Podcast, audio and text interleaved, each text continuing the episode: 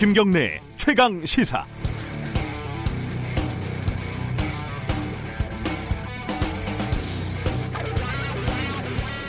어제 고 박원순 시장의 연결식이 끝난 뒤에 성추행 고소인 측의 기자회견이 있었습니다. 같은 기자회견을 듣고 극단적으로 상반된 반응이 나올 수 있다는 것이 저로서는 무척 놀라운 일이었지만 무엇보다 정치적인 해석이 우선하는 2020년 대한민국에서는 그리 예외적인 일은 아니겠지요.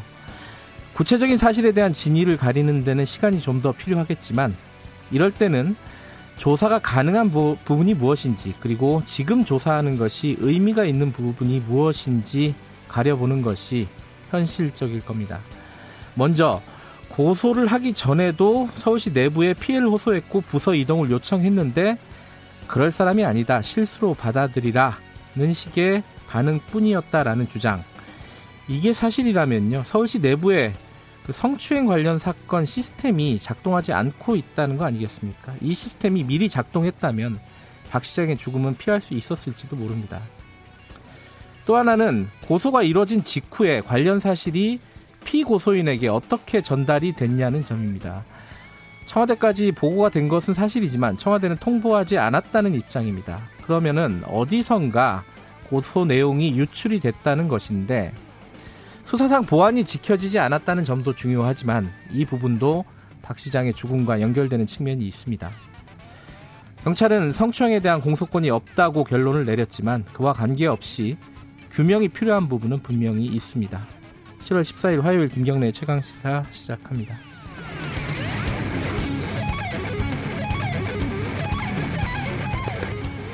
김경래 최강 시사는 유튜브 라이브 열려 있습니다. 실시간 방송 보실 수 있고요. 짧은 문자 50원, 긴 문자 100원, 샵 9730으로 문자 보내주시면 저희들이 프로그램에 반영하겠습니다. 그리고 스마트폰 콩 이용하셔도 좋습니다. 오늘 1부에서는요, 어, 성범죄 관련된 변호를 많이 맡았던 분이죠. 이은희 변호사와 함께, 어, 박원순 시장 관련된 얘기들 조금 더 해보겠습니다. 그리고 2부에서는요, 정치권 차례로 연결할게요. 민주당 박영진 의원, 정의당 김종철 선임 대변인, 통합당 성일종 의원 연결해서 어, 지금 각 당의 입장들이 조금씩 조금씩 미묘하게 갈리고 있죠. 얘기 차례로 나눠봅니다.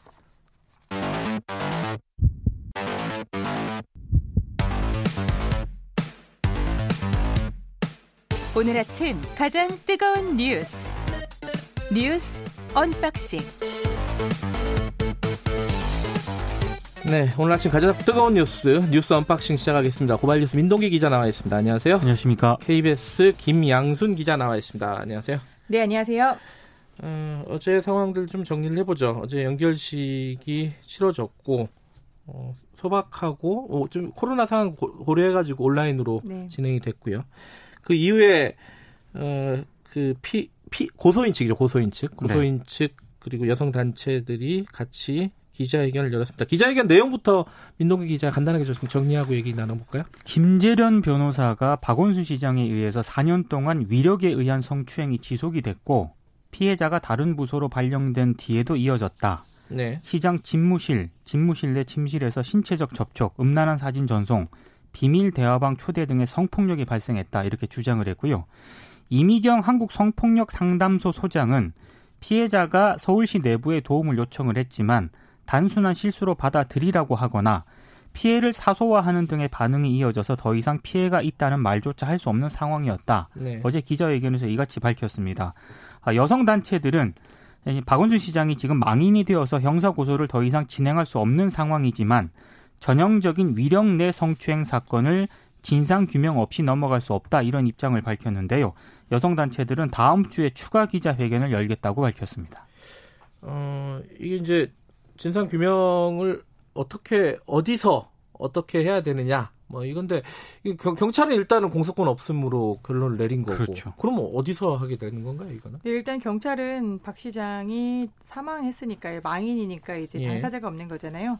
형사 처벌 자체가 불가능하기 때문에 공소권이 없음입니다. 네. 그래서 지난 9일에 이미 수사 없이 공소권 없음으로 종결 처리가 된 거고요. 네. 현재는 이 여성 단체들 쪽에서 어, 서울시의 반응 그리고 여가부의 수사를 좀 촉구를 음, 하고 있거든요. 조사, 네, 예. 네, 조사를 촉구를 하고 있거든요. 예. 서울시의 이제 여성정책국에서는 조사를 하겠다라는 입장을 아, 밝혔고요. 조사를 하겠다 네, 그래요? 네, 음. 네, 조사를 하겠다는 입장을 밝혔고요. 네. 또 이제 일부 시민단체가 인권위에 지금 해당 사항을 진정해 놓은 상태입니다. 음. 그래서 인권위에서도 역시 음. 이제 이제 성범죄 같은 경우에는 당사자의 동의를 통해서 인권위가 이제 조사를 할 수 있게 되어 있는데 사안이 심각하다고 생각하면 직권 조사도 할 수 있거든요. 그래서 인권위에서는 일단 진정이 들어왔고 이에 대해서는 조사를 하겠다라는 또 입장을 밝히고 있습니다. 하지만 현실적인 수사는 상당히 어렵다고 봐야겠죠.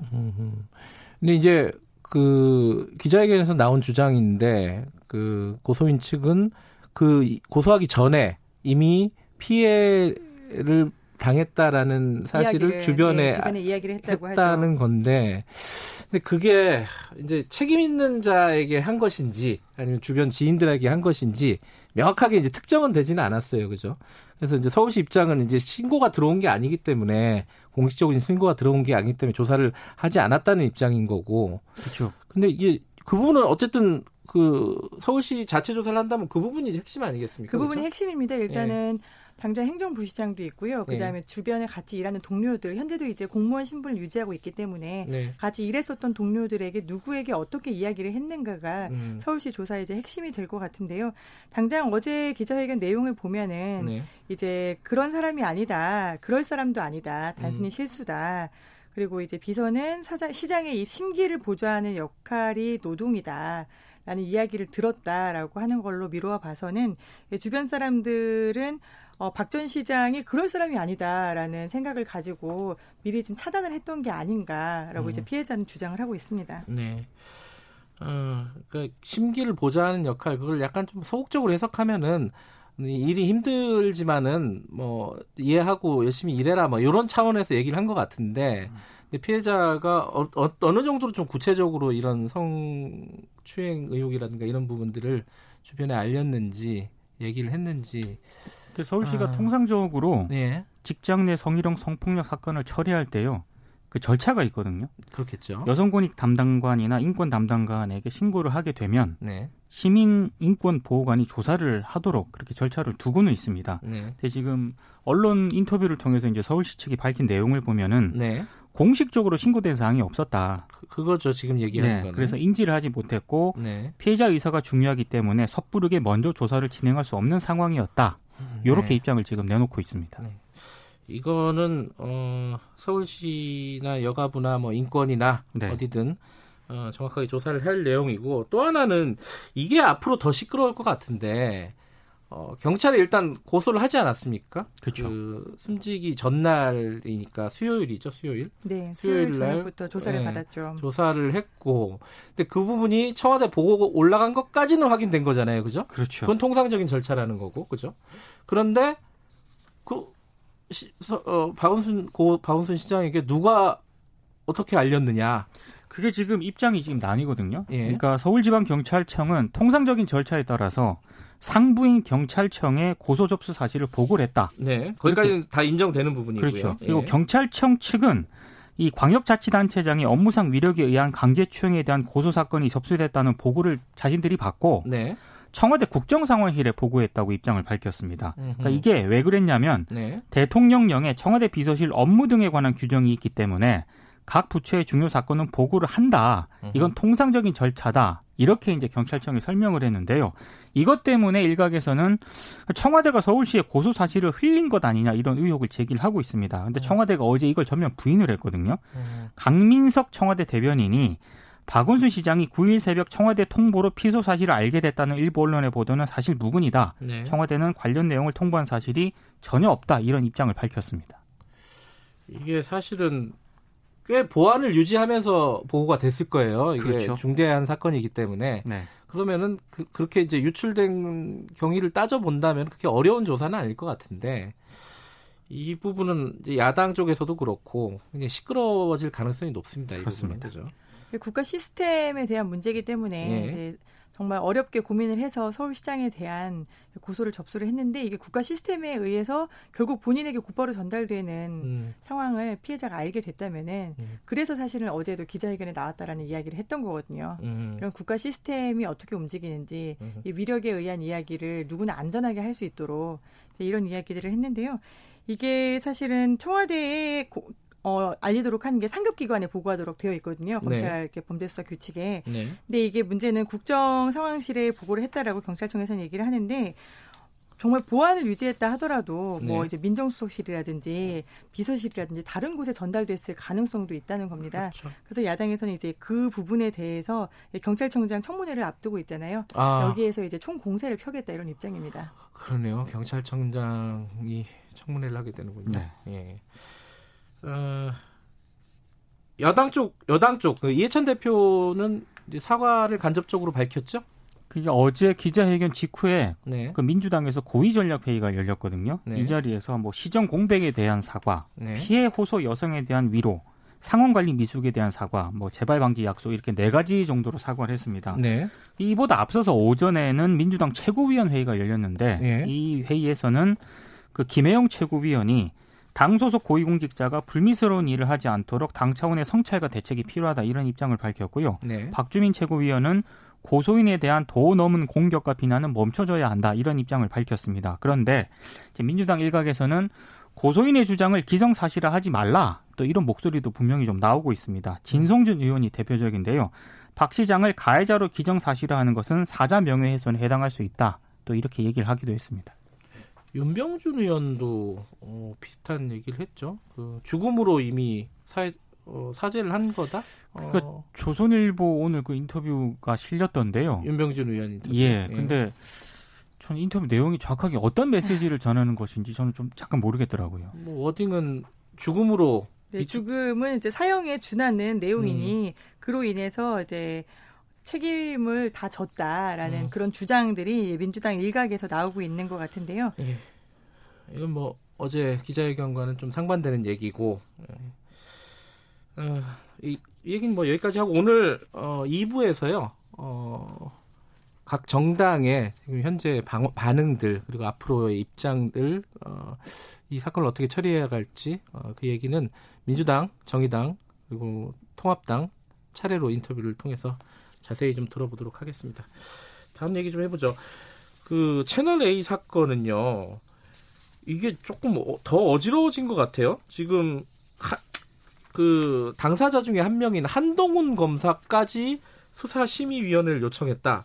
도대체 몇 명이 요청을 한 겁니까 이게? 네, 이 한 사건 관련해서 지금 수사심의위원회를 요청한 게 어, 일단 채널A 이동재 기자가, 이동재 기자가 있었고요. 그다음에 그 밸류 인베스트먼트 코리아 전 대표인 이철, 이철. 예. 대표 예. 측이 신청을 했죠. 예. 그다음에 세 번째로 이제 또 다른 당사자인 한동훈 검사장도 수사심의위원회를 요청을 했고요. 예. 이제 어, 이동재 기자를 고발했던 민언련도 또 수사심의위원회를 또 요청을 했습니다. 아, 네, 네 명, 아, 네 기관과 개인이 어, 수사심의위원을 했다. 여기에 또, 또 하나 더 있는데요. 더 네, 이 지모 씨, 그러니까 제보자 X죠. 네. 이분을 어, 이전 기자의 업무를 방해한 혐의로 법치주의 바로 세우기 행동연대라는 곳이 아, 또 고발을 했거든요. 아, 거긴 또 법세련하고 또 다른 건가요? 또 다른 곳입니다. 아, 네. 네. 네. 여기에서도 또 검찰 수사심의위원회 소집을 요청해서요. 모두 다섯, 다섯 건? 네, 다섯 건의 심의위 요청이 들어와 있습니다. 지금 그러면 다섯 건을 다 해야 되는 거예요? 어떻게 되는 거예요, 이게? 다 할 것 같지는 않고요. 일단 예. 이동재 전 채널A 기자가 수사심의 소집을 신청을 했잖아요. 예. 근데 이게 안 받아 받아들여지지 않았습니다. 예. 어제 서울중앙지검 부의심의위원회에서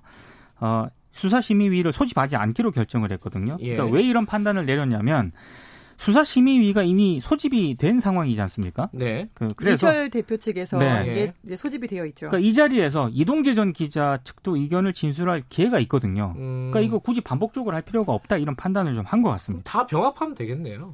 네, 그래서 이제 한동훈 검사장이 수심위를 요청한 것도 역시 네. 이제 어, 같이 병합되지 않을까라고 음. 생각을 하고 있는데 한동훈 검사장은 이렇게 밝혔어요. 어제 공정한 수사를 기대하기 어려운 현재 상황에 대해서 대단히 안타깝다. 음. 이거는 지금 특정 세력이 과거 특정 수사에 대해 특정이 두 번 나옵니다. 네. 네. 특정 수사에 대해서 보복을 하고 총선에 영향을 미치기 위해서 제보자 X를 내세워서 가짜 로비 제보 명단을 미끼로 기자를 현혹하고 나를 끌어들여서 유도하려다가 실패한 사건이다라고 음. 이야기를 했습니다. 그래서 보면은 한동훈 검사장은 지속적으로 이 이동재 기자가 당한 거다. 음. 함정에 빠졌다. 그리고 그 과정에 나도 이용됐다라고 음. 이제 주장을 하고 있거든요. 네. 녹취록을 보면 그도 그럴 것이 두 분 사이가 서로 이렇게 도와주는 관계입니다. 음. 더 해봐, 나를 팔아라고 음. 한다거나 이제 이동재 기자는 어, 유시민을 치려는 치길 원하는 거 아닙니까?라고 음. 한다거나 해서 이게 보면은 한동훈 검사장과 이동재 저, 그러니까 채널 A 전 기자 측의 입장은 상당 부분 좀 일치되어 있습니다. 어찌됐든 어, 수사심의위가 끝나야지 어, 본격적으로 다시 수사가 재개되는 상황인 거죠, 지금 상황은. 그렇습니다. 그렇죠. 예. 그 원래 이제 추미애 장관하고 윤석열 총장이 에, 좀 갈등을 벌였었는데 일단 일단락 되는 분위기였잖아요. 예. 그래서 이제 수사가 좀 본격적으로 진행되지 않을까라고 예상을 했었는데 예. 심의위가 일단 마무리가 돼야 검찰 수사가 정상화가 될 것으로 보입니다. 이게 지금 중앙지검에서 그러니까 독립적으로 수사를 할 수 있게 해달라라는 거에서 시작이 돼서 이제 윤추 네. 갈등까지 번졌던 거 아닙니까? 그런데 어. 이 수사심의위원회가 끝나야지 또 중앙지검이 수사를 할 수 있는 거예요. 그쵸. 결국에는. 네. 예, 제 제가 이름을 잘못 말했네요. 아까 박원순 시장 관련된 인터뷰를 조선일보가 했다는 게 윤준병 의원인데 제가 네네. 윤병준 의원이라고. 아 그래요? 예, 윤병준은 그냥 아는 사람입니다. 제가 개인적으로. 예, 죄송합니다. 윤준병 의원이었습니다. 어, 어쨌든 그 수사심의위원회가 끝나야지 어, 수사가 진행이 된다. 이건 뭐 이렇게 대단한 사건이라고 이렇게 오래 끄는지 모르겠지만은 어쨌든 절차는 이렇게 진행이 되겠네요. 어, 마지막으로 어제 그 얘기 좀 잠깐 해보죠. 공수처장 후보가 추천이 됐는데 여당에서 한 명이 자진 사퇴를 했어요. 이건 왜 그런 거죠? 그러니까 민주당이 김종철 연세대 법학전문대학원 교수하고요. 네. 장성근 전 경기중앙변호사회 회장을 최종 선정을 했는데 네. 장성근 전 회장이 텔레그램 엠번방 사건 조주빈의 공범인 그 강모 씨가 있거든요. 네. 변호를 맡은 사실이 좀 알려져서 네. 한나절도 안 돼가지고 사퇴를 했습니다. 그러니까 강모 씨와 부모와의 오랜 인연으로 사건을 수임했다는 게 장 전 회장의 설명인데요. 어, 좀 부실을 좀 검증을 좀 부실한 것 하게 한 것 아니냐 이런 음. 비판이 좀 제기가 됐고 당 추천위원회인 백혜련 위원장도 사건 수임 같은 경우에는 당사자가 공개하지 않는 한 인지하기 어렵지만 네. 초대 공수처장 후보 추천위원회라는 상징성과 무게를 감안할 때 부족한 부분이 있었다면서 유감을 표시를 했습니다.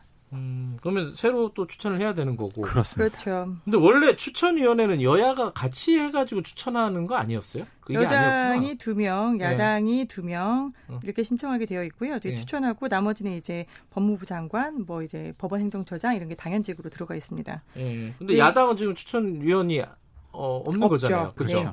그 야당 보고 지금 추천을 좀 해달라 계속 요구를 하고 있는 거고 네. 지금 안 하고 있는 상황이고. 네. 어, 이것도 시간이 많이 걸리겠네요. 오래 그렇죠? 걸릴 것 같습니다. 예. 어, 이 것도 결국은 또 성범죄 관련된 엠번방 사건과 관련된 또 얘기 때문에 한 명이 좀 자진 사퇴한 거고 이, 이, 요새는 참 어지럽습니다 사건들이 원래 이 공수처 시한이 내일이잖아요 네. 법적으로는 아 그런가요 벌써? 네, 네. 내일이 예, 7월 15일입니다. 15일입니다. 예. 민주당이 예. 이미 7월 15일은 불가능한데 너무 압박감을 알겠습니다. 가졌던 것 같습니다. 여기까지 들어야겠습니다. 고맙습니다. 고맙습니다. 고맙습니다. 뉴스 unboxing 고발뉴스 민동기 기자 KBS 김양순 기자였습니다. 지금 시각은 7시 38분입니다.